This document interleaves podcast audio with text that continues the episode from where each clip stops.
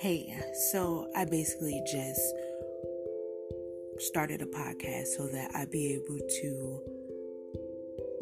take my experiences and possibly help someone else that's going through a hard time in life or they think no one has ever experienced whatever adversity that you're experiencing.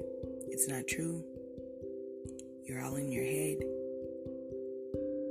Let me give you some of the tools that I've used that have helped me become the person that I am today. As I always say, if you can name it, you can tame it. Let that be the reason. Tish.